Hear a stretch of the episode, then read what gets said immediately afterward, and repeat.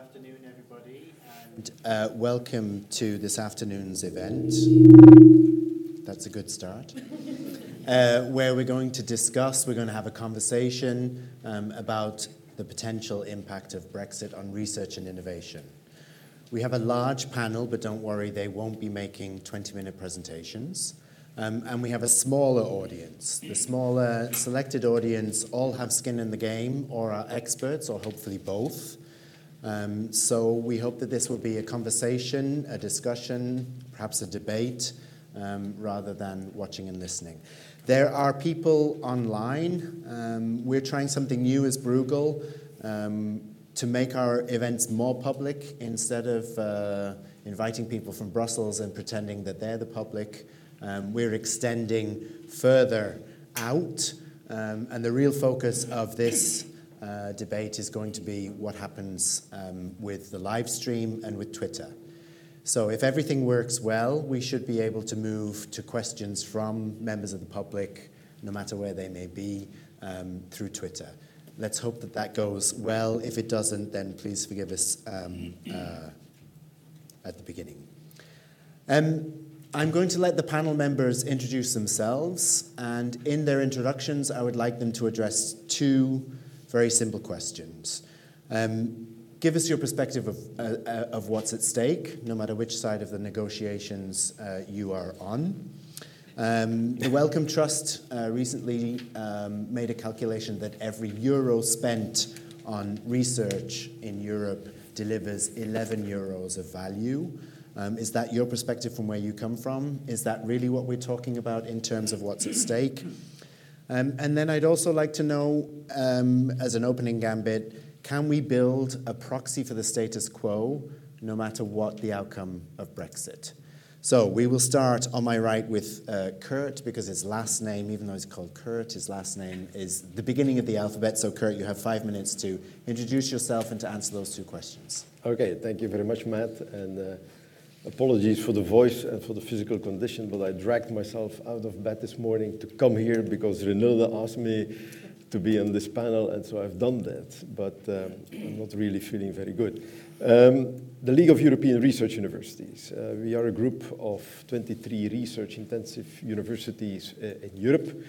Um, and with this group of 23 research-intensive universities, we try to promote on a daily basis the uh, interests of frontier research, education, and innovation at EU level. Uh, in our group of 23 universities, we have five UK universities, Oxford, Cambridge, uh, University College London, Imperial College London, and the University of Edinburgh. So Brexit is for us a very important topic because certainly at the end of the day, when all of this is over and behind us, we absolutely want to be sure that those five universities still can participate in the next uh, framework program.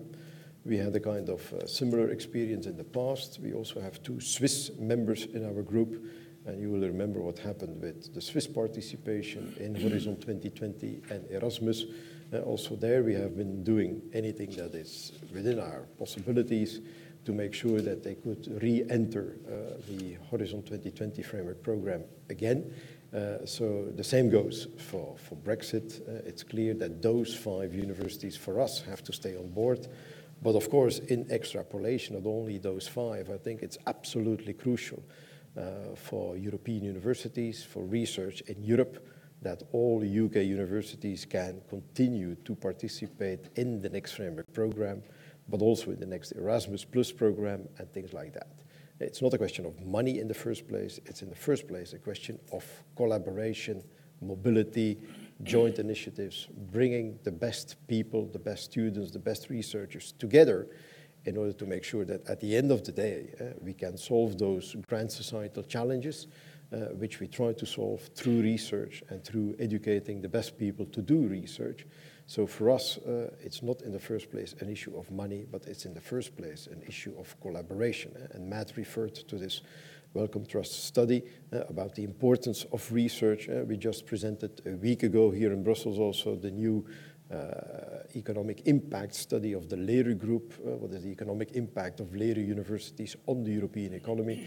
And also there we had dazzling figures with regard to uh, gross value added, amount of jobs that our activities uh, create and generate. So it's clear that hopefully also the UK leadership will understand that the research and education sector is a very important sector which they have to defend during the negotiations. I'm still not convinced of the fact that they are fully aware of that and that they are really fully going to go for that. So this is a continuous worry uh, for us in the group uh, up until now. Uh, looking at the second question, Matt, uh, what is the alternative? Can we go to a kind of status quo? Well, it's clear that for us, at the end of the day, uh, the UK has to be a country which is associated to the framework program, regardless how they may call it in the future, because you know that also the word or the notion of being an associate member state to the framework program is a kind of contaminated notion in the UK. But in one or the other way, we have to make sure uh, that this can be realized. And, uh, and as I've just written yesterday also, uh, probably will have seen that, uh, it's clear that also the Lamy group is on that track, uh, namely to open up the next framework program, FP9, uh, for the rest of the world. of course, a lot of countries worldwide today can already participate. But of course, if they are too rich, they cannot get any funding out of the program. They have to pay for that themselves. But I think that what the Lamy group said, namely that we have to associate the best and make sure that participation is possible for all, I think that this would be a fantastic track on which we can work in the following months. Thank you. Thank you. Thank you for inviting me. Uh, I'm David Earnshaw, and I do European public policy for MSD, Merck Sharp and Dohme, a pharmaceutical company. And as many of people in the room will probably, have, will probably know, it's a company which in the last two weeks, interestingly, has invested in R&D in the United Kingdom, um, which I can assure you has raised a number of eyebrows on the mainland of Europe, um, because I am regularly asked, why is it that you're doing what you're doing in London? Um, which is an interesting situation to be in. Uh, perhaps at this point, let me just do a little bit of audience participation. How many people in the room are British? Okay, four or five. Are you still British or have you become Belgian yet? I became Belgian before the referendum, which is why I ask. Okay. Um, now, I, clearly, I mean, Matt's first question, why, why is this important? Ob obviously, um, R&D policy is massively important in the context of Brexit. And if you're a pharmaceutical company or if you're in any way engaged in, in life sciences research, then Brexit has major implications for the future of science policy, life sciences research policy uh, across the European continent and wider. So I think the first part of the question is very easily answered, that, that obviously uh, this is important. It's a major tragedy. Everybody says it's a tragedy. We all, I think, uh, is there anybody in the room that disagrees that it's a tragedy? Of course not. Um, however, the second part of the question is, is more, the second question is much more challenging. Um, and this is where I might be a little bit unorthodox and, and provoke a little bit. Because I think the question is worth asking. Um, what is research and innovation policy for? And I'll come back to the Lamy report as well in a minute. Um, the Lamy report, uh, it says that the United, Europe, United Kingdom and the European Union should, should have cooperation and research cooperation based on mutual investment. Now, of course, that is, is true. I think we, we absolutely agree that that mutual investment is, is massively important. But I think it's important to also look at what does the word investment mean. Um, because I'm, I think we need to look at what does the European Union want in terms of research policy and what might the United Kingdom want. Now, a couple of weeks ago or a month or so ago, Barnier asked a question about the future direction that United Kingdom might take. Well, if we're looking at this in a strategic sense, 10 years from now, 20 years from now, are we really all convinced that the United Kingdom will move in a direction which is aligned with the European Union? And I asked the question, I put it out there just at the beginning because it's, it's the subject I think that we're all going to end up talking about. And the Lamy report, yes, does talk about an openness of European Union research and innovation policy, which is good. But on the other hand, it also articulates the concept of defending our collective interests. And our collective interests as Europeans are about promoting competitiveness, which has always been an objective of European research policy, Um, it's about the strategic investment, it's about the economic necessity, and it's about the social obligations that flow from research and innovation policy. And I do ask the question whether, from what I see at the moment as, a, as an ex-British person, are the Brits going to be moving in the same direction as the rest of the EU is moving in 10 to 15 years from now? And, and I'm not at all convinced. Um, as a very simple um, anecdote or question, if, for those who question my uh, worries and cynicism about the United Kingdom, just read the Daily Telegraph occasionally. And what you read is astounding. And that's before you start reading an even bigger circulation newspaper, the, the Daily Mail, which is both of them today represent the views of the British government. And, and I ask those people that unquestionably want this future relationship to be as open and as, as welcoming as, as in the past. Just look at the way that British politics are going. And I'm not convinced that strategically, in the future, we as Europeans are going to be wanting that close cooperation with, with a, a third country which is going off in another direction. Final point, which is less provocative, of course, research and innovation policy is about collaboration. Of course, it's about researchers working with each other across frontiers. And I have absolutely no question about that whatsoever, and we should do all we possibly can to promote that. So we, somehow we need to separate the interests of the research community, the interests of the universities, from the, the political positioning and the articulation of its interests by the British government. And that's going to be the challenge. That will be a challenge. Um, the question about alignment, that's something I think we should all discuss um, later after you've introduced yourselves. But is there a competitive advantage that the UK might gain from, from not working with its European partners or breaking off. Um, but before we do that, and I won't ask you, David, if we should interpret your investment in the United Kingdom as uh, um, as representative of anything.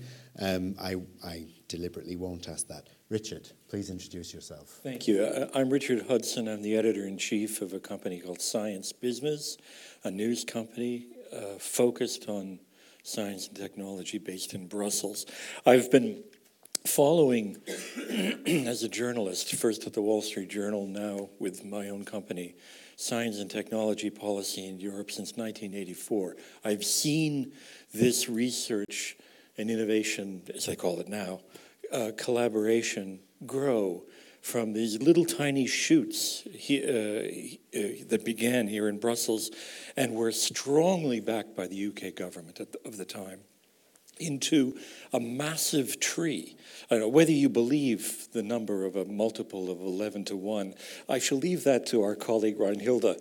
Uh, there are many do questions about, the, uh, about that analysis, but there isn't any question that whatever number you put on it, the value of collaborative research and innovation for all of the EU members and the world has been and continues to be enormous.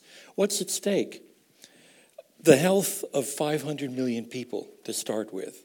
I mean, we're, you know, the, the UK is the powerhouse, what, the powerhouse, one would say, for biomedical research in Europe.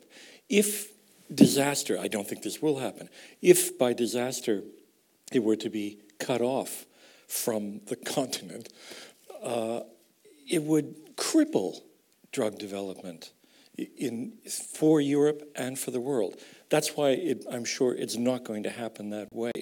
But that's just a small indication. And why is that important? I, I, mean, you know, there are 30 million people in Europe who have muscular dystrophy or some kind of um, mitochondrial disease. You know, a cluster of lots, lots of specific illnesses that affect many small populations. You can't do research on all of those at once as a single country. Not even the US, as large it is as it is, can do that. You have to pull together and do it together. And that's and so that's simply small populations about why it matters. Uh, you know, individual groups. But then you know, spread spread the story around to energy, to climate, to transport, to aerospace, to defense. I mean, and you see this there is scale in working together, uh, which can't be lost. Uh, the, I mean, the The one personal point that I would make, uh, as you can tell from my accent, I am an American. I've tried to lose that accent in 35 years, but not entirely. But why do I care? My grandfather and father both fought in wars that began in Europe. I do not want my kids to have that happen. So I'm, I, I get a bit emotional on this point, but it's really important. So we are talking about research, but with what has happened with, with the relations between the UK and Europe, uh, it's playing with dynamite. Uh, just as I would say my own, well, my, the US government is doing at the moment as well. So anyway, that, that, that's, that's why we care uh, on, on this. So, what the US government is doing as a whole another conversation, which maybe we'll invite you for. Um, uh, to our next panelist, um, he's from Switzerland, so he knows why he's here, but maybe he can explain to you what he does and answer the two questions. Well, I'm the associate here in the room, actually. Yeah. I'm Marty Müller. I'm uh, co-heading the Swiss Contact Office for Education, Research, Innovation, which is called SwissCore. We are based in Brussels, and we are co-funded by the State Secretariat for Education, Research, Innovation, so the Swiss government, the Swiss National Science Foundation, our research council, and uh, InnoSwiss, our national innovation agency. We, uh, I must maybe be clear, we are not uh, government representatives, so we, not, we, are not diplomats, so I do not speak here as the official voice of the Swiss government. Um, but we have the function mostly to represent our stakeholders and try to liaise with the European institutions, with the Brussels ecosystems when it comes uh, to research, innovation, and education programs and, and, policies. Of course, I'm here because we had uh, our own little uh, Brexit in the field of research innovation. Uh, we had in 2014 uh, a big referendum, a mass immigration uh, initiative that was accepted by the Swiss population. And this was a disaster. Uh, because in the week that followed the results of the referendum, we were uh, excluded from Horizon 2020 and Erasmus+. Plus. We were on the verge of concluding our negotiations, but we directly saw uh, uh the exclusion of those programs that were so important for us. It was a disaster, uh, and we, we, can see that also that the stakeholders quickly realized the importance of Horizon 2020 and Erasmus+, Plus for Switzerland, because we had a big mobilization of, uh, of our universities, of our companies, um, of all our stakeholders in this field of education, research, innovation, and uh, this mobilization was so strong uh, that we could find a solution after three years of, uh, of internal discussions, because I think it was not a Swiss EU discussions, the, the, the point was clear. But we had uh, an internal debate about how we could implement this immigration law so that it respects the free uh, circulation of, of, of, persons. We also uh, lucky in the sense that we quickly could strike uh, an agreement with the Commission. It was a temporary association agreement that allowed us access to the first pillar of Horizon 2020. And uh, if you know well, Horizon 2020, the first pillar is uh, composed by all these instruments that are a mono-beneficiary, where you cannot access if you are a third country. I speak about the European Research Council, of course, the Marie Sklodowska-Curie actions, but also the research infrastructure part of Horizon 2020, and those elements are very vital for our science, uh, science base in Switzerland because uh, I think the reaction was uh, so quick, I think we are back in this first pillar of Horizon 2020 in September already. I think the damage on our uh, science committee was limited. Uh, of course, we couldn't participate to a couple of calls. Of course, we saw our participation drop when it came to consortia, but at least we could maintain our standing uh, over the three years where the discussions uh, internally and with the EU were taking place in order to find a solution to, the, to this mass immigration referendum. The most important thing for us uh, when we wanted to participate to Horizon 2020 was not, uh, of course, only the funding, but of course, I think we already mentioned the collaborative aspects. Uh, it was to uh, be still allowed to participate in this uh, Champions League for Research, the European Research Council. It was also to be uh, still able to have a voice when it comes to formulation of European research and innovation policy.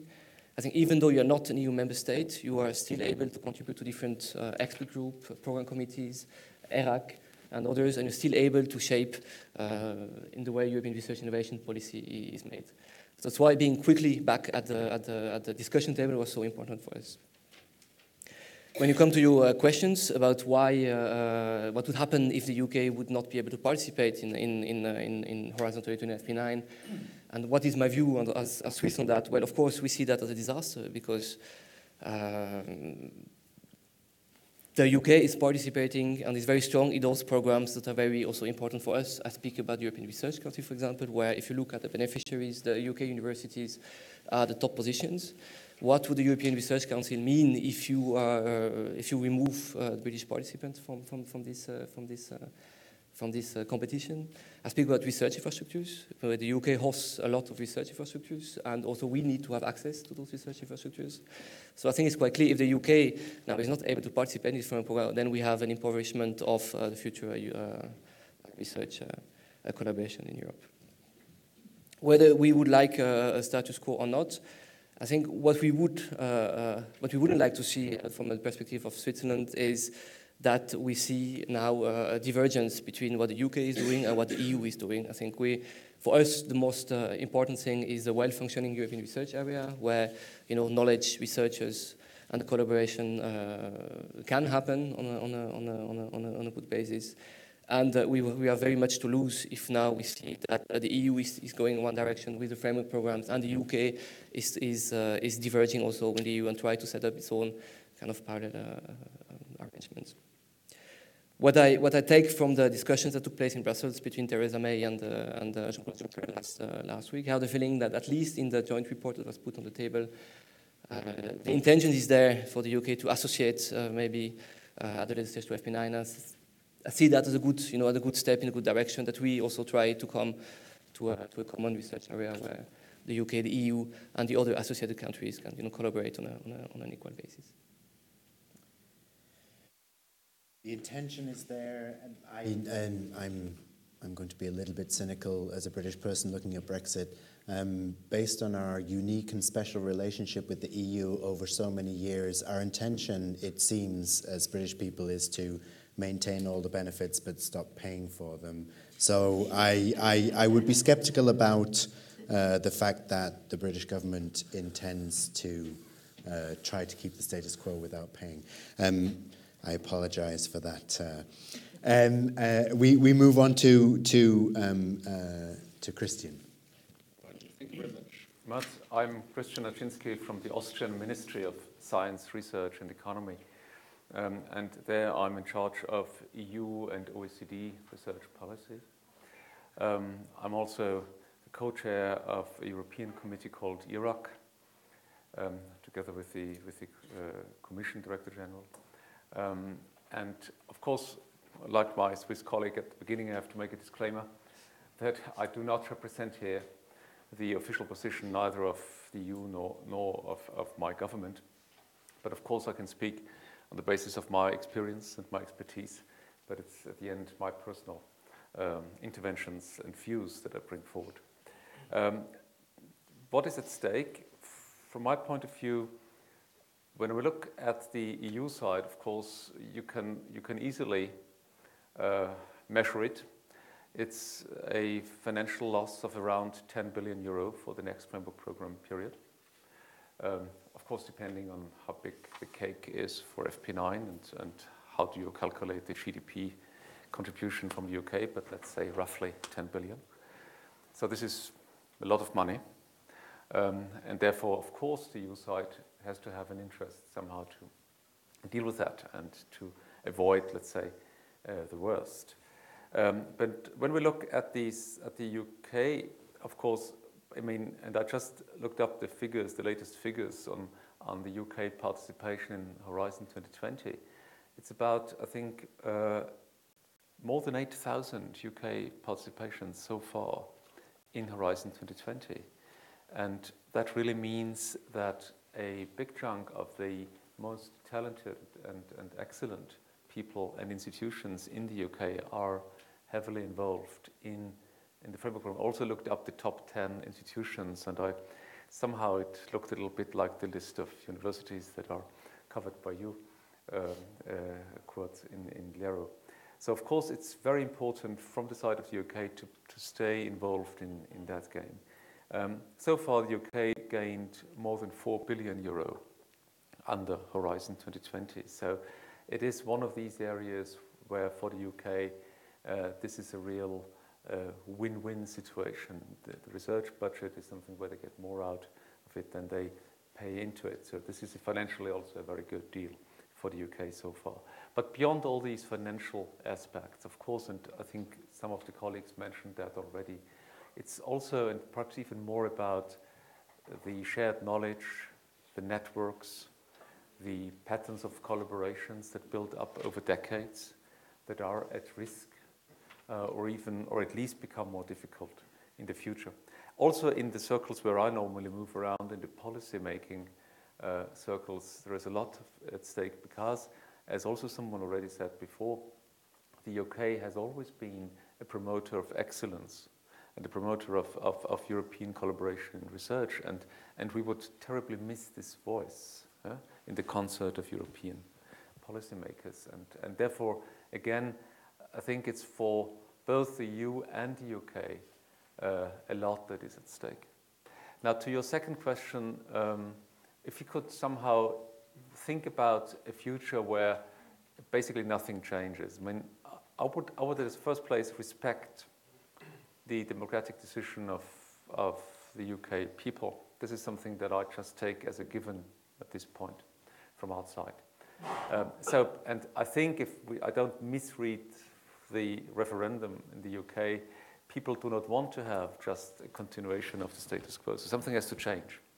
Now, the question is what? And here I think is the challenge for us in our policy field that we are part of a much bigger conversation, much bigger picture.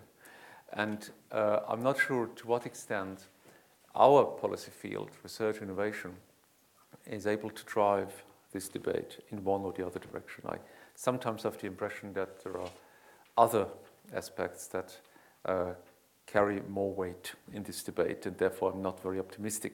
Still, I think it's important for everyone who is involved, no matter if in the UK or on the continent, uh, to raise their voice and bring forward the good arguments in favor of research and, and innovation and the role that, that our policy field, uh, field plays, potentially as even a bridge uh, in these, for sure, very difficult uh, negotiations over the next one and a half years.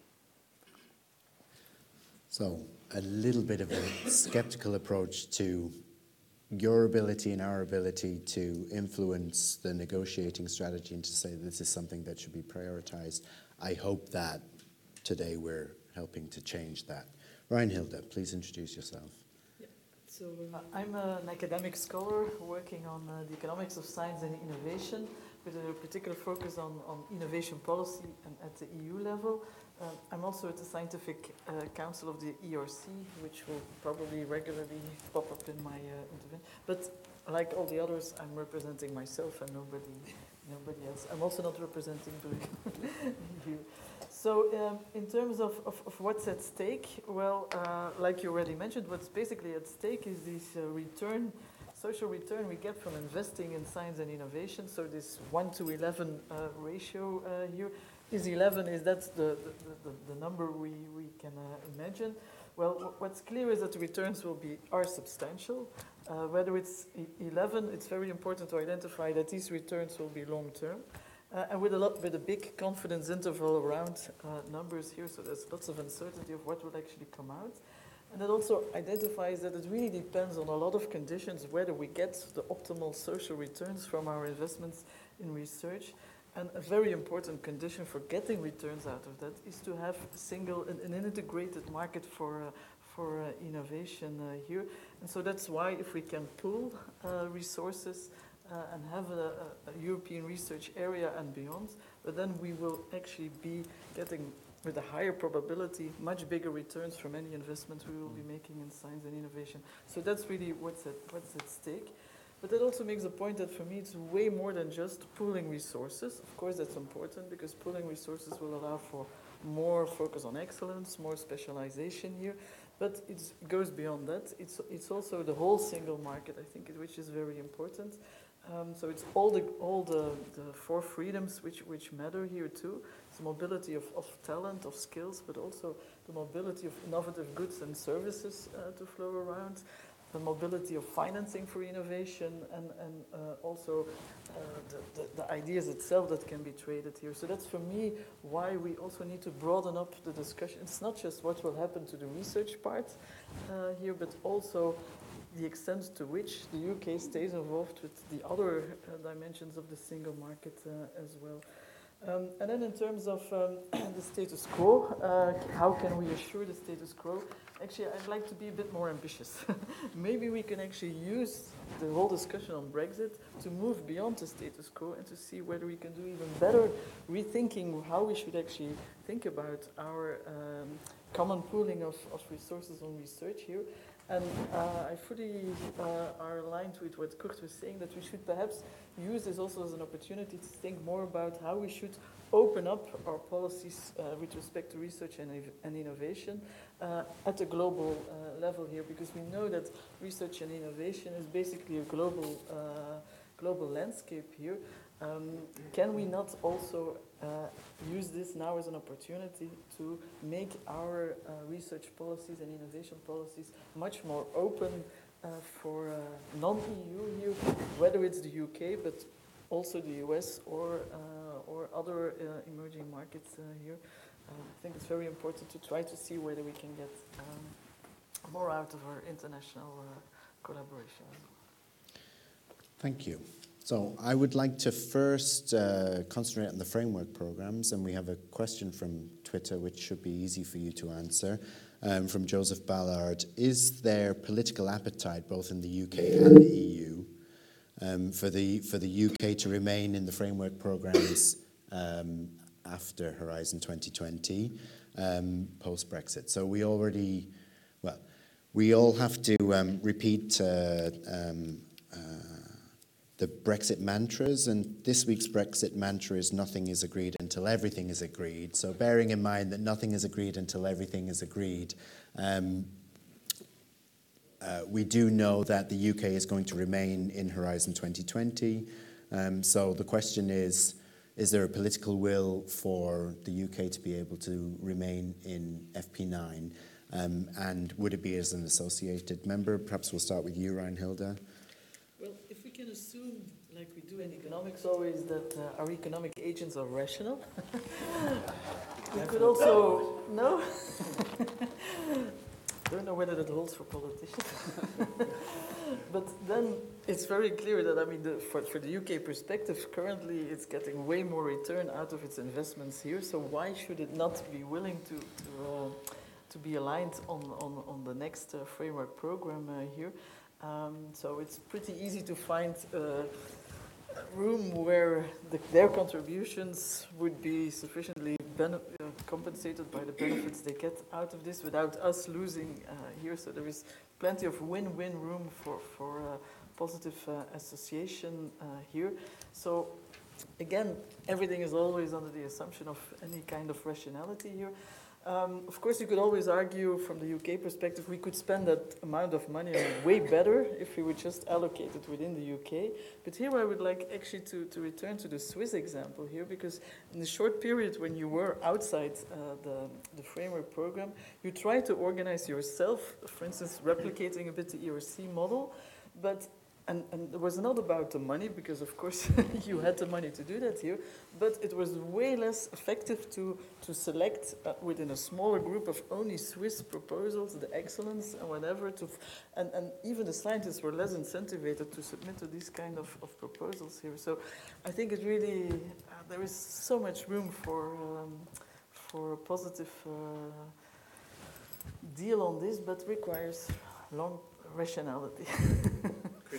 Is the, is, is the rationality there with the EU27? Your personal viewpoint, of course, not that of any government. Before answering that, I really would like to compare a little bit as far as I see it. I think that the appetite is there for both sides, but uh, I see quite strong, uh, let's say, signals from the UK government side that they explicitly would, would like to continue to collaborate in, under the future framework program. So that was has been made explicit at various occasions. Also, in the, in the joint report, you can clearly see that this interest uh, in, in, in somewhat uh, staying in, in, in several or in some of the EU sectoral policy programs. Now, that of course brings us from the EU side to the point of okay, does the UK aim for cherry picking? Back to the big picture. So, if, if the UK is not willing to somehow make a comprehensive deal, but just want to go for those areas where they think they benefit most, of course, then it would start beginning look like this win-lose situation. So the UK just gets in where it wins, and where it would lose, the, the EU should take care of it. Um, and that probably will not work perfectly well. Um, and in addition, if you look at within the framework program patterns, you can see that there, for some countries, there might be an argument even to say, oh, well, perhaps we're better off without the UK because uh, as we said before, the UK gets more money out of the framework program than it pays into it. So um, it's a net beneficiary of the EU budget in, in, in, in, research. So if you take the EU out, so theoretically there is money left for the rest. Uh, secondly, uh, when you look at the participation patterns of the UK participants and institutions, you see that there is a very strong focus on the first pillar of Horizon 2020, on the excellence pillar. Uh, the UK gets more than 20% of all ERC grants. And these, of course, are grants that do not depend on collaborative projects. So there is no other member state that is affected if the UK is not there anymore. So for the UK, it's a bit of a dangerous game when you really look into the framework program because there, the way how so far the UK participated gives some countries perhaps the idea, I think the wrong idea, because overall I think that the benefits are much stronger to have the UK within. But for some, they could make the argument that, okay, we can even live without the UK. Okay. A dissenting view. Um, Martin. Do you think uh, do you think that there is a political appetite on the EU side and the UK side to to allow the UK to act like Switzerland in future framework programs? And and and, and as an associate member, would you would you welcome another one? Well, of course, we would welcome the UK as another associated member, uh, because as I said before, being an associated member to the framework program will give you more or less the same right and obligation as a member state participating in the program. So we wouldn't uh, very much lose out. And as you said, the UK was always a strong uh, supporter of excellence uh, of this collaborative uh, project of fundamental research as well, where we also have the, have the, the same, uh, the same interests. On, on the questions about the, whether the political situation would allow to, to have deal with the UK in the field of research and innovation. Maybe here I, co I can go back to my perspective as, as Swiss and what happened to us. Well, of course, um, we are very much surprised by the result of the referendum. We didn't expect that so quickly we would see these direct measures. And when we discuss uh, to our friends within the community, the research innovation community, but also within the commission, uh, it was pretty clear that uh, having Switzerland in Horizon 2020 would be a win-win. Uh, it was no doubt that if Swiss you know, scholars could participate in the ERC, for example, this would also be good for the ERC because the competition would be uh, stronger at European level and you could fund more excellent uh, research. So this was, this was clear by all. But, but the problem was not to convince the research innovation people. And so the problem was that we had an issue with one of the core principles of the EU, which is the free movement of persons. And as long as this was not solved at a very political level, at the top level of the European Commission, for example, then well, the door would not have would not open uh, for us. And I suspect the same would happen with the UK. Uh, I think in the joint report, uh, I think the UK stated that of course they would like to participate in FP9, in FP9 of course because it's mutually beneficial for the UK and, and the EU. But the decision will not be taken by the research innovation people. It's, a, it's, it's part of a more, uh, of a bigger debate that, uh, that touches all all areas between the UK and EU collaboration. As soon as the core issues of the Brexit haven't been solved, there won't be a possibility to participate for the UK in the, in the framework program. I, I, I appreciate that point, but you did earlier say that it was the mobilization of research organizations and companies in Switzerland which was able to change the political economy um, so that you could join the, the program. Do you, do you do you think that would work in this situation? Do you, do you see companies and universities already um, uh, campaigning to, to, to have this as a really important part of the, of the negotiations?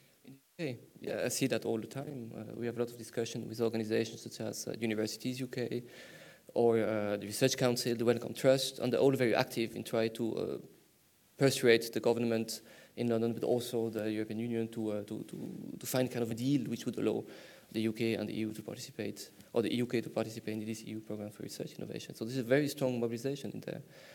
But the problem is, this is, I think all sectors are mobilizing for their interests. I think the companies are mobilizing also for, uh, well, their uh, interest to stay in the single markets. Uh, the financial sector also is very active. And at the end, it's a big bargain that uh, the British government needs to strike with all the different uh, stakeholders that they have. So, as a as an as you can't escape being an American, but you're an American who's been in Europe. Do you see the political will on both sides to? Yeah, sure. Of course, of course, there's the political desire for it. The problem is the immutable red line that the EU drew with Switzerland: no free movement, no full participation. And and I mean, look, they, how can you make it more clear than that? Uh, it would be an extraordinary political climb down for the EU member states to to vary from that line. So and so far, the UK government doesn't sound like it's well, who knows, but. It, it doesn't sound like it's like it's negotiable on their side either. That was what part of the the referendum was about. So um, this we are you know, on this issue, as on so many others, I think there is a stalemate for which new, more creative solutions are going to have to be found. Um, the Reinhilde, one one point you made on on the, the, the, popular view the, in the UK, the problem is, and, and David, I'm sure you know more about this than I do, but the problem is that in most countries, but especially in the UK, those who do science those who are running universities are seen as part of the elite. And again, the, you know, the most famous quote from the entire referendum campaign, aside from the 350 million pounds, was, uh, "We are all, we have all had enough of experts." So there is absolutely no way that politically there's going to be any mileage for sing, for special pleading on behalf of this sector. I mean, it's entirely, as you have both said, it's going to be part of a bigger deal, and there'll be trade offs that come as a result. I mean, I do have some, some ideas on what these creative solutions could be, but uh, we can get to those whenever you like. David, your take on this? I wish we were all rational. And now, and we wouldn't be having this discussion, but clearly that, that doesn't apply. Um, the UK in the European Union would be the win-win solution, and we're not in that situation anymore. Um, but coming back to the life sciences strategy, let me just make a few points. But one of them about the life sciences strategy, or a, life sciences strategy. Um, in the case of life sciences, I think, and Reinhilde has touched on this already a little bit, I think there's an interesting connection with other things which are important to generating um, innovation. And they're not to do with, with research and collaborations and, and innovation alone. They're also to do with regulatory systems, with, in, the case of pharmaceutical products, with clinical trials, with intellectual property rights, not least at all, uh, for example. And all of this is part of a life sciences strategy. And, and I do ask the question, I, I wonder if whether actually find, trying to find opportunities out of Brexit, heavens above, but anyway, trying to find opportunities out of Brexit, whether this gives the 27 the, the chance, the motivation, the opportunity to, to craft a real life sciences strategy, um, which it will need going forward, as we've heard. Uh, the UK stands par ex- is the par excellence example of a member state with superb universities, with tremendous investment in life sciences, with everything that you would like in, in, in terms of R&D. Um, and it's about to be um, amputated. in that situation, um, going forward, I do think there may well be this, the opportunity for the Commission to transform European R&D policy, at least in the life sciences sector, to move forward. Because, not least, because the regulatory, the IP, um, and everything else that goes in, in with life sciences is part of community competence, part of Euro European Union competency. So it sort of goes together. Um, the point has already been made about cherry picking and cakes and eating them. Um, I expect there will be a lot of cherry picking and a lot of cakes to be eaten.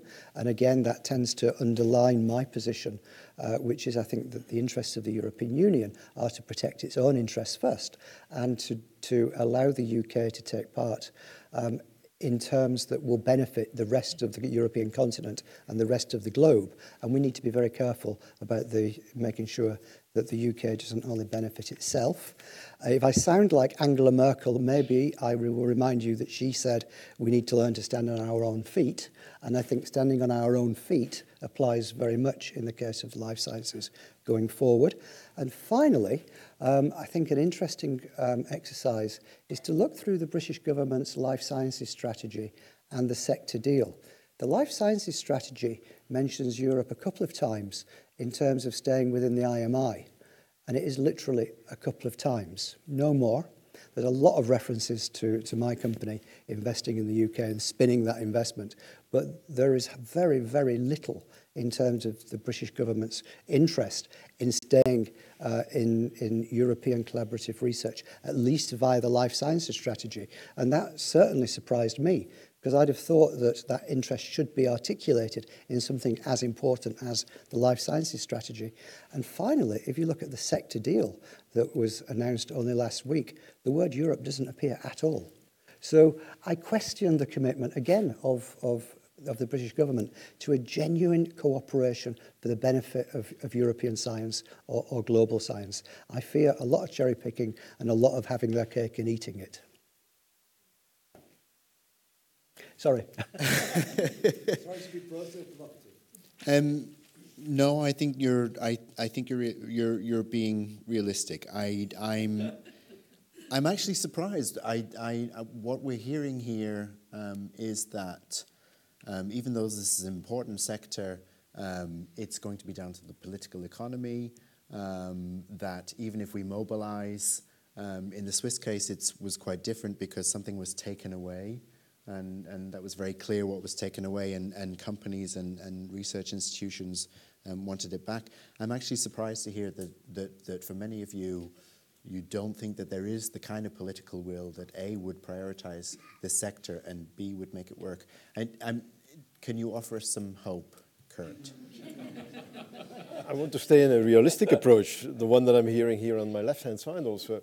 So, so hope is not something that, that we have to take into account, I would say, in these kinds of negotiations. So, but if I look at the university sector on both sides of the channel, I see that in continental Europe there is a huge desire to continue to collaborate with UK universities. So huge demand on that side. If I speak with the Russell Group at Universities UK, with all the other uh, sector organizations that you have in the UK, you have the same desire. Everybody wants to stay uh, in the game. And obviously we now take a lot of hope, if we still stay with this word, we take a lot of hope from this one sentence, which is now included in last Friday's agreement, where the UK is saying, uh, without mentioning the word or the sector of research, innovation, or of education, but that they are willing to pay into the budget of the EU uh, for a number of programs that the EU would launch after, after Brexit. But it's clear that, uh, and, and, it has been mentioned several times, no cherry picking, no deal on research if there is no deal on everything else. So, so these are the two premises that we have to keep in mind. But even if we get the UK in a kind of situation of an associate member state to the framework program, that will mean for the UK the use of contracts imposed by the European Commission. This will impose recognition of the jurisdiction of the European Court of Justice in the research, education, and innovation field. This will lead to the fact that they will have to comply with policy in research, innovation, and education, which is developed by the 27 others, and where in the past they were a major contributor on policy development, not only on the framework and the success on the framework, but if you look at uh, animal use, if you look at research integrity, the EU's policy has been inspired by domestic policy initiatives in the UK. So in, in post-Brexit situation, this will all not be relevant anymore. They will have to accept what the 27 others decide, and they will have to comply with that. So, so this leads to a situation where the acquis communautaire, as we call it, uh, and, and, as David also referred already to, on animal testing, on clinical trials, on copyright, on general data protection and things like that, don't expect the EU, I would say, looking at the EU, don't expect that the EU is going to change its policy with one millimeter to accommodate the UK. So if the UK decides, and perhaps politically this is going to be the most difficult thing, if the UK decides we want to be associated to the framework program, that they also politically and policy-wise will have to be aware of the fact that they will have to accept this whole set of other rules which are not specifically research policy rules, but which are general rules of the EU game. Now, on the other hand, uh, to, to, to, to stay a little bit optimistic, I would say that if you look at what happened on Friday, uh, I have said this is a full capitulation by the UK. They have given up every red line that they pulled out over the past few months. Full capitulation and willingness, uh, kindness, gentleman behavior, I would say, from the side of the EU to allow that the Irish can was kicked down the road in order to be sure that last Friday there was an agreement and that they could move on to the second phase of the negotiations. Because, as you know, it's incredible if you read this document, which is what is in fact said about the Irish situation. Eh? eh bottom line is that the UK accepts if we cannot solve it ourselves, we will go for full alignment with the EU. And all of that is now suddenly all very acceptable in the UK. So, so coming back to the word that you mentioned, there is still hope, I would say. Eh, if the UK is also willing in phase two, and in particular for research, innovation, and education, to go to full capitulation, then of course, uh, I think that we can be hopeful for future collaboration. And the way they behave in phase one uh, probably can make it quite realistic that they will go for full capitalization, uh, capitulation. If you look what happened over the weekend in the UK, with this Mr. David Davis then just questioning in the most foolish way what is now the value of the document that they agreed upon on Friday if you see that the reaction today of the EU 27 is already, okay, you doubt what is the legal value? Well, you better make sure that you put it into writing in a legal way. Otherwise, we are not even going to start or to continue negotiations on trade policy. So, so politically, I think that in the academic world in the UK, everybody is on board. And there is huge, uh, of course, annoyance and disappointment about the way the political class is behaving. But if this political class is going to stay there for the next two years, well, then obviously uh, a lot, a lot of, uh, I would say, EU power play is going to come into the game. Eh? Because the EU is not going to allow any millimeter of flexibility, I would say. So, Kurt, while I am very tempted to go down this line of conversation and to, I, I think we shouldn't, uh, um, and we and, and we should well the, I don't want to go down the conversation of commenting on how well or how badly either side of the negotiations are going and I, I um, and and also you know there is an opt-out clause a member of the cabinet has told everybody in the UK that if they're not happy with the Brexit deal whatever it turns out to be, then next time we have an election, we can elect another government who will change the Brexit deal. So, but, this, but this comes down so, again to the fact a political class with whom we have to negotiate now the next two years still, but which has proven internally to be completely unreliable, lying to its own population now for almost two years not willing to sketch the legal and the correct environment in which all of this has to take place. I think the lying started in 1973. and, and, it's all parties, it's the entire political class. Okay, all right.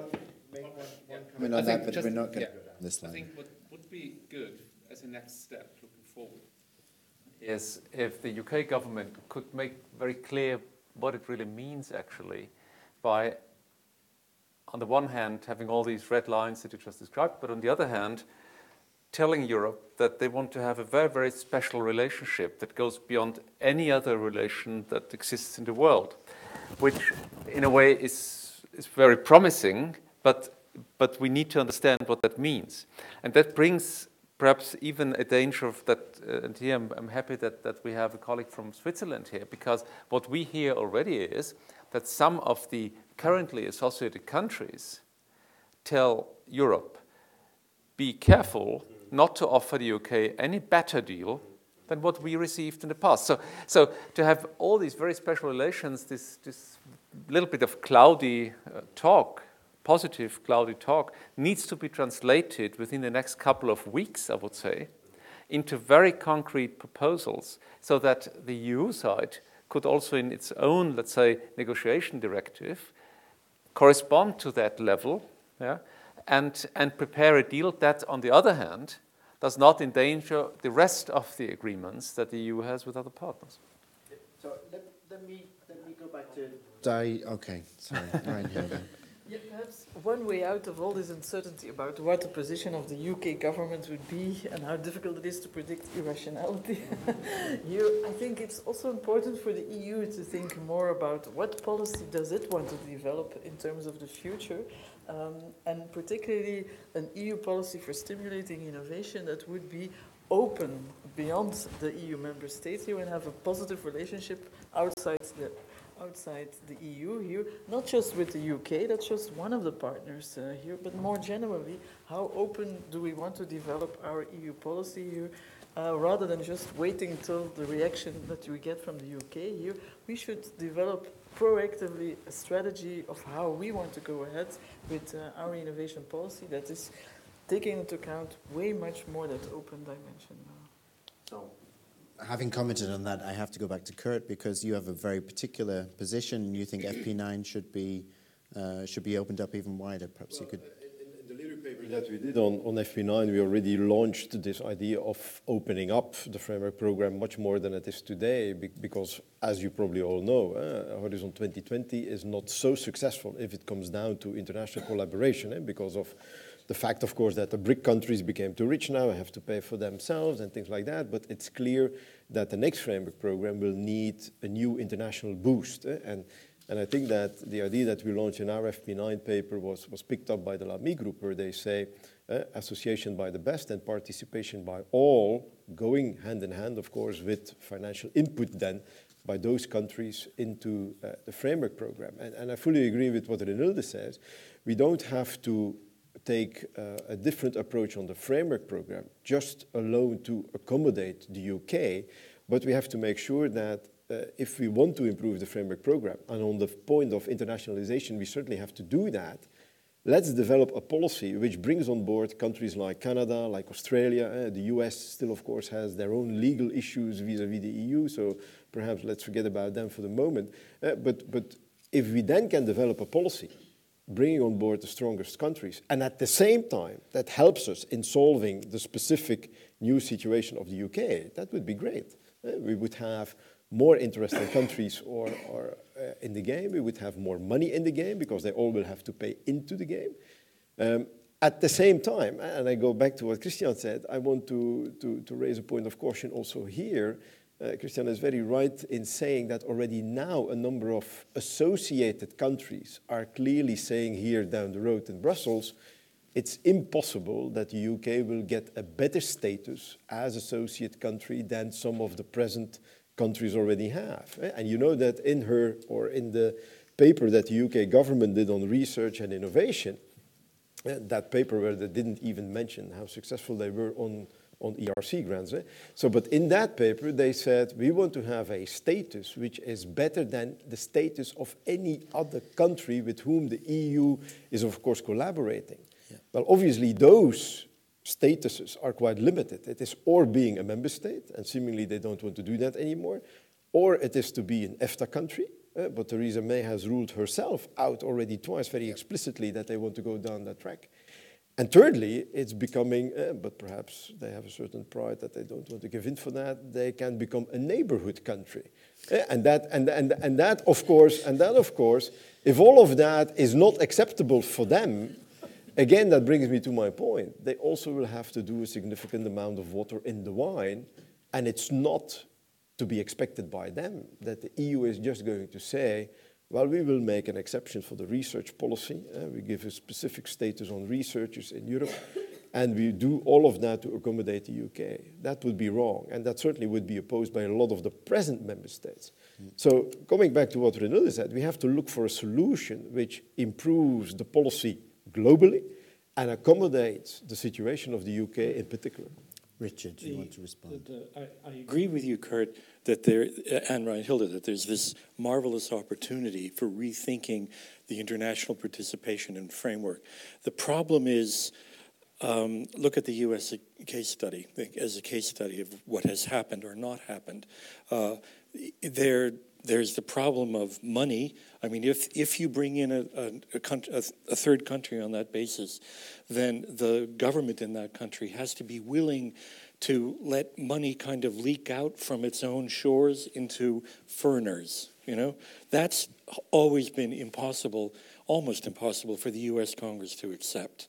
This from the largest science power in the world. Uh, the second problem is um, legal. Uh, you know, the intellectual property uh, situation in the framework program, the Horizon 2020.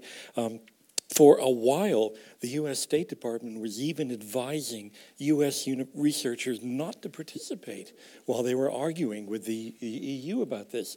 And so if, it, if it's difficult for yeah, well, but if, well, exactly, okay, yes, but that simply indicates it's a big problem. I, I a suggestion, the, uh, an alternate suggestion I have that I, I think, by the way, it's, the result will be kind of a muddle of all of these possibilities, but it's Brussels. But, but you know, but, yeah, okay, yeah. But, but part of this muddle, I think, is going to be something that President Macron has been talking about lately. Not in the specifics, but in the general. Really interesting thing. The, since September, he's proposed two different ways in which you could have kind of intergovernmental relations on science. One is this, you know, agency for disruptive innovation, which would be uh, a coalition of the willing. Those countries that want to do it would do it. They'd put money into it together, and those who didn't wouldn't. So that's ideal for the UK and the US if it wanted to get involved. Not well, it, you know, I mean, what is the model for this? It's CERN. You're telling me that, that the EU hasn't benefited from CERN? Of course it has. You know. Example of the innovation agency, it's clear that Macron took the idea of Moedas and ran with it, and now suddenly comes up with instead of an EU agency or at least an EU institution for that, it's now becoming, in the terminology of Macron, an intergovernmental setup, eh, where the yeah, EU, of course, deliberate. is not going to have the control that right. they would have when exactly. it was an EU initiative. So that's the point, that this yeah. would be a geometry by which uh, there could be European collaboration on, on research and innovation without all of the political and legal freight that comes with the framework program. I, I, I'm not I, I, hope it, you know. I don't think we're going to get to a situation where we have 20 CERNs blossoming all around Europe, but I do think we're going to have five or six new ones. Yeah. And I bet you anything that at least two of them, new ones, are going to be in the life science area. Mm-hmm. Mm-hmm. Requires that we think much more carefully about what our long-term strategy would be for international development. Yeah. And thinking from a position of strength. Strength, of course. If, if we all behave rationally. Um, yeah. I, I, would, I would like to go back to divergence. Now, remember, I'm re- representing the person on the street, um, uh, um, and perhaps I could even pretend to be a Brexiteer. Would the UK, in, in, you know, given David, I'm going to direct this to you first, given the UK's lead in life sciences, um, is this perhaps an opportunity um, for the UK um, to diverge in terms of regulation from the EU um, and gain a competitive advantage? You know, uh, uh, ex, you know, human experiments on people, uh, or, or, so. I'm, that's an extreme. I mean, is there is there something to be gained from from leaving the restrictions of the research environment in, in, in Europe? Well, this is what I was, I was pointing out at the beginning. I, I, I, do, I worry that there are, well, I, I, I think we all know that there are those voices in the United Kingdom that see the United Kingdom going down that route, which is why I think it is so very important for EU27 to identify very clearly not only what its own interests are, but to have a very clear appreciation of what the UK wants because the UK may well be tempted to go in a different direction from, from the rest of, of the European continent, in which case we'd all be very well advised as EU27 uh, to take that very carefully. Can I just come back to an earlier point as well that we've just been talking about? You mentioned Macron um, and, and the idea of the new geomet geometrics, of, of the new geometries um, going forward. And I think this is it's interesting how this conversation goes in that direction. And it's not only Macron, it's also Schulz in Germany, um, and it's last week's European Monetary Fund proposal. Um, and ultimately, we're talking about what does Europe look like a decade from now. And we may well be talking about a central core and an outer rim of, let's call them, neighbourhood countries, which is interesting. Um, but do, is that the kind of Europe that we want? Um, it's, it's the kind of Europe which until now um, is, is not one which not been one which has been particularly attractive here in Brussels. Uh, until now, the orthodoxy has been everyone goes at the same speed and we pull everybody along. Um, I do think that the next couple of decades are going to be about um, about economic and monetary union, much, much more than in the last couple of decades they were about the single market. And in that new context of economic and monetary union, where does life sciences fit and what is fit into that new geometry as well uh, that, that we're talking about? This raises lots of bigger questions about the nature of Europe as well, about, as, well as about the nature of R&D, I'm afraid. And so coming back to your man in the street or your person in the street, um, the final point I'll make now is if your person in the street happens to be living in the United Kingdom, that's the discussion they've never had. Yeah. Whereas in the rest yeah. of Europe, yeah. we might probably, in parts of Europe anyway, we could happily have that conversation about the future of our continent. Mm-hmm. You can't have that conversation with hardly anyone in the United Kingdom outside of a university. And this is the problem, um, which is why the referendum campaign was such a tragedy, because it wasn't about the last couple of years, it was about 45 years of neglect. And that, that's where the British political class uh, need, need to see their, their, their responsibility. Okay, with one eye on the clock, I am going to open up to our distinguished audience. There, um, I've, I've read some of the questions um, that are posed there.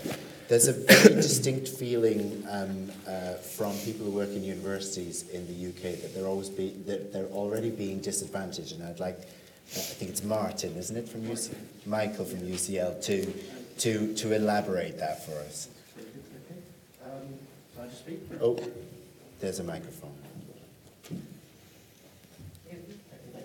Okay, so, um, so since the uh, referendum took place in the UK, I think there's been a distinct um, uh, change in the number of PI or researchers wanting to lead proposals as coordinator in the UK. Mm.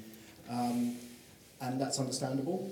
Um, for us at UCL, we've seen a radical, a significant drop in, in these numbers. Although participations in other areas are up, the, where um, UCL, I guess the UK, should be taking, have in the past taken a leadership role, uh, this has gone down massively, particularly for us at UCL in areas of biomedical research and cl clinical trial-based projects.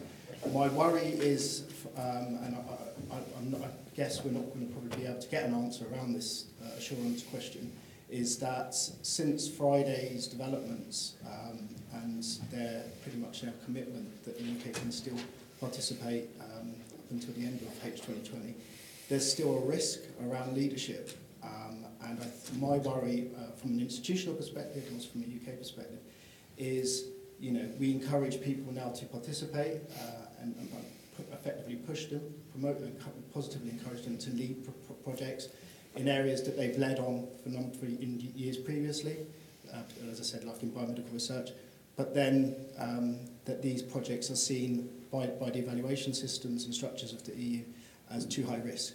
Because when we're looking at projects, uh, particularly in, in certain areas like security and health, um, we are looking at these projects as investments, long-term investments, and if the UK is likely to be outside of the regulatory environment, then how can we potentially lead in these areas?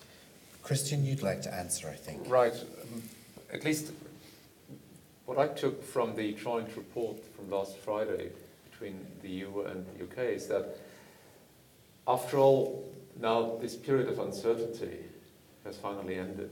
Because, as you rightly said, there was this, there was a very quick initial uh, announcement from the UK government after the referendum that all projects on the horizon will stay safe um, until the day of the Brexit comes into effect, so until March 2019. But that, of course, left open the period between March 2019 and the end of Horizon 2020. Uh, and for that two years period, everyone knew that, let's say, building consortia starts already now or over the last couple of months. So, so people thought, okay, who would be a good, reliable partner in projects that will start after March 2019? And I understand that so far, for that part, UK was not a, let's say, a preferable partner because you never knew what would happen. Now, with the agreement of last Friday, I read, I, I understand the agreement that way that nothing uh, will hinder the UK partners to stay in these projects or get into these projects because all the rules will be accepted, no matter how long the projects will run. And if they run 10 years, all the rules that are agreed at a certain point in time under the regime of Horizon 2020 will be respected. So that's at least how I see it. So I don't see that, that or I would say that probably after that, let's say, period of uncertainty, now uh, in many cases, uh, you will rebound and become again a very important partner in coordinating projects and also for the, for the uh, uh PIs and, and, in whatever areas you are very strong. That's my, my perception. Martin. Yeah, again, a bit from my own uh, perspective, because we went to a, not a similar situation, but also we had this big drop in participation.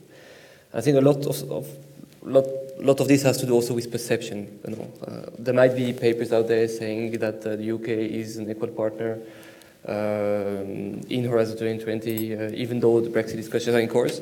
But as long as people on the ground do not do not feel feel that or do not understand that, or they perceive perceive that the UK is at risk, you will still you will always have this drop in participation. So what I would recommend you to do is to motivate researchers to still participate, to communicate with their peers through networks such as LERU and others, but also to still take the leadership, still try to coordinate projects, because by taking the leadership, you, you show confidence towards the community, and uh, this is what we did, and um, I think this helped a lot also to keep us uh, very well integrated, and it also all this coordination, uh, this multi-beneficiary project in Horizon 2020. Reinhilde? So I think it's also important to note that these consortia are not just set up just for these particular calls up, up till the 2019. They very often they, they actually also reflect a long-term networks uh, that have been established or that you're looking for.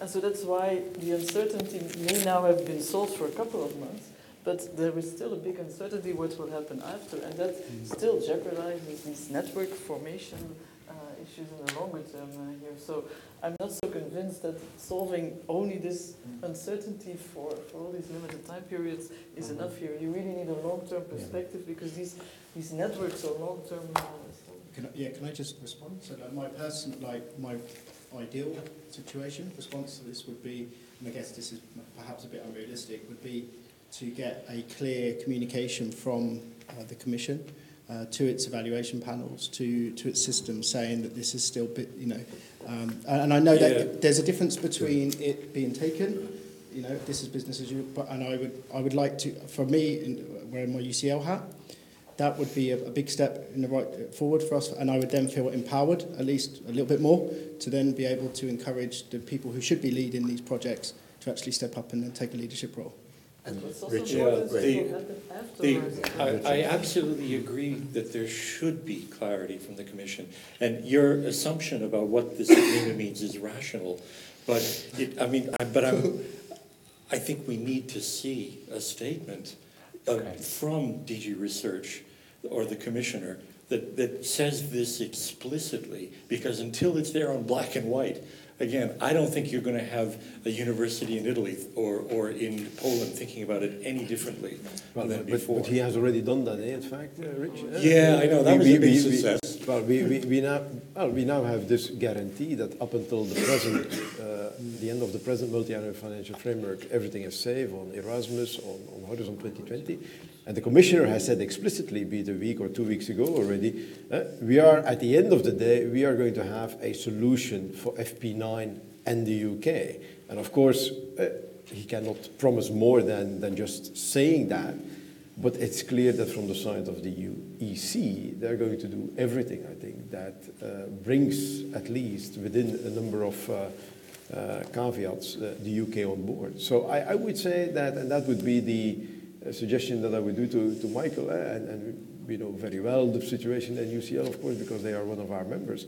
We just continue with what we have been doing. We, we say business as usual, certainly up until the beginning of 2021, when the first phase of the transition period is going to end. Eh? Who knows how many more phases of the transition period that we are going to get eh? before the trade agreement is there.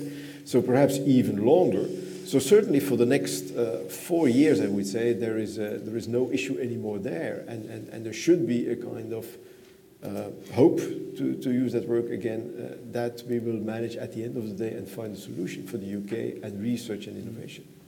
I mean, so should, just close one, just I, no, I, am I'm, I'm going to respond. Okay. So, and, and, and that, that's been two questions. So, I mean, I, you know, surely the rational response, whether, you know, even, even if God, him or herself came down and gave an assurance that, that, you know, that, that the EU would be sticking to its own rules, which of course it does, um, you know, I would still see working with a UK partner as a risk. Um, and you know, I'd still see working with a Swiss partner as a risk.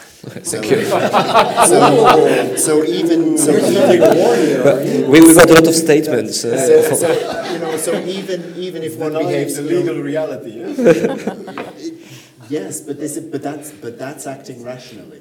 You know, the, the, markets move on this kind of thing, right? And, and, and perhaps it doesn't seem rational, but that's what ordinary people do. And, and, and I'm afraid even with assurances, there's, we have, we, we, have 10 more minutes, and there, there is one important topic that I think we have to look at um, that's really important, and, and that is what happens is there, if there is no deal remembering this week's, uh, this week's uh, Brexit caveat, nothing's agreed until everything is agreed, and, we've all, and, and between us we've already agreed that there's too much to agree, even in this sector, without looking at other sectors. Um, what, what kind of, you know, what should we look for, what can be done, what can be salvaged, um, in a no deal situation. I'd, I'd, I'd like to um, um, bring in another member of the audience here. So, Gabby Lombardo, you had two points to make one about UK publishers and the other about. Um, um, uh, uh, yeah, yeah, please. Um, yeah, um, I've, I've, been working at the London School of Economics for 10 years. I'm still in touch with the UK higher education sector. I know for sure they are saving money under the carpet to make sure that the government will keep pace with the commitment, the, uh, the Horizon 20, the European money. Some institutions got 30% of their research income from EU funding. Mm. And some of them are setting up a, a campus in Europe. Okay. Now, my question, I got two questions from two different perspectives. One question is, is it the best strategy for UK to set up a campus for Queen Mary in Paris uh, and so on? And from the EU perspective, is there going to be a red line? Obviously, we know why they do it. They do it for recruitment of students, and they do it for research cooperation. But is that the solution? So that's one question. Um, the other one out of context. Could you start? Well, well, it's, it's, of course uh, a suggestion which has been made many times over the past year and a half now. Namely, UK-based universities go and set up a hub in continental Europe.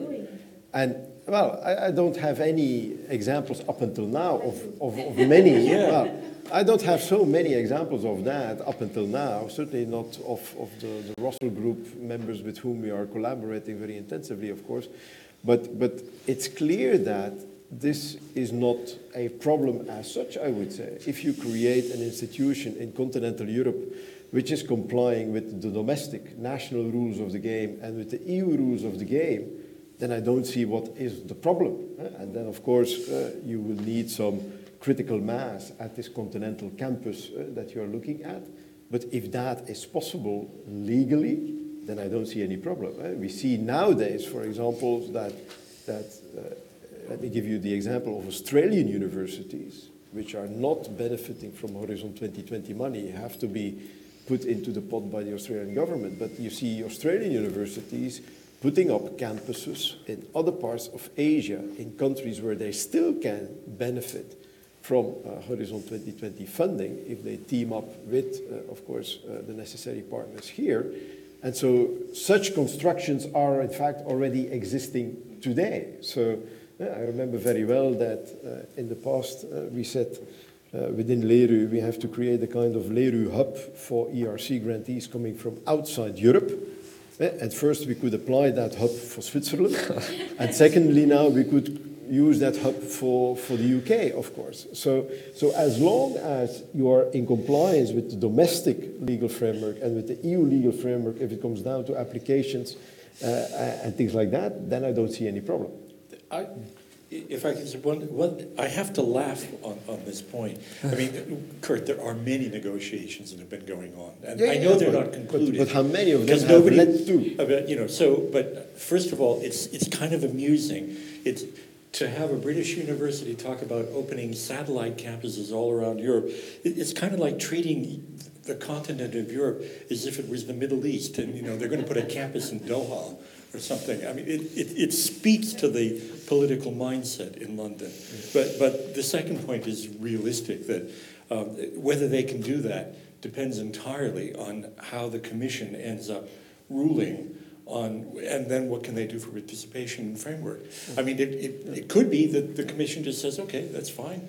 If, if you've got a, you know, like a company, if you've got an operation in Paris, you University of Manchester, uh, and you, the work is there, fine, okay, then we'll pay for it. It would be more But- worrying if the EC would do the opposite, namely organize the legal framework in such a way that this would not be possible. Create a discrimination for the But it academic sector. it is still a political which, question. Which, which they have allowed for decades now for the commercial sector. It- But So- and until that question is really firmly answered, but for we won't see universities, but for finished. universities, it's much more an issue of identity, of mission, of, of policy to say, I don't see Oxford or Cambridge now coming to Brussels and set up a hub here and say, this is also Oxford or Cambridge. They never have done that in the past, in Asia, wherever on this planet. So I don't see them doing that now neither. So. Okay. Reinhilde, I want to ask you, um, because I know your work has looked at the connections that have built up between the UK and Europe in terms of, uh, in terms of research connections. Are all these connections going to become inoperable if there is no deal, or will some of them continue to exist? Will, will, will we find ways around them? Sure, because scientists will always find their networks in terms of where the most excellent partners are to collaborate with, uh, irrespective of whether that's FP funded uh, or not. And we do see that the, the collaborations FP funded are very similar terms of with whom we are collaborating with as the ones that are not funded uh, here. So there's lots of, of unfunded collaboration taking place uh, anyway, and that will not uh, disappear. But we also, at the same time, we have to admit that scientists always also direct their behavior in terms of where it's easier to find funding for. So in that respect, there will be nevertheless some kind of distortion depending on where uh, it's most, what kind of collaboration is most easily uh, funded. But I think it's not just only a matter of funding, it, it's also a matter of how easy is it to collaborate, and that's why also other things like the mobility of, of, of people visiting each other's labs and stuff like that, getting visa for, for, your, uh, um, uh, for your researchers to visit other labs, that's also very important. And that's why we really should also look beyond just access to funding, it's also the, the other dimensions of, of the European uh, single market and, and the mobility of people is very important to sustain uh, to sustain collaborative uh, efforts as well. And this holds for universities, but I think it also holds for companies uh, as well here. So if you want to operate across different labs, so how easy is it to have your researchers moving between these labs? It's very important to know what are really stable uh, relationships. So we should really think about beyond just access to funding, cherry picking here is also about the other parts of. of Christian? Um, coming back to your no deal scenario, and that links up also with the question here about institutional strategies. Um, I think if we take the framework program out of the game, because that is basically the consequence of a no deal. Yep. No association to the framework program, no deal, not part of a bigger pack- package. So then you have to reactivate uh, strategies that have been replaced by the framework program over the last 20 years or 30 years. So be it bilateral agreements between the UK and individual member states. Mhm. We in Austria have one that simply expired because it was useless Yeah. in, in, in times of the framework program. So now we have to go back and look at it and see how can, on an institutional basis, of course, to build on the networks that you have. I mean, as you said, all these networks exist and they do not completely depend on the framework program.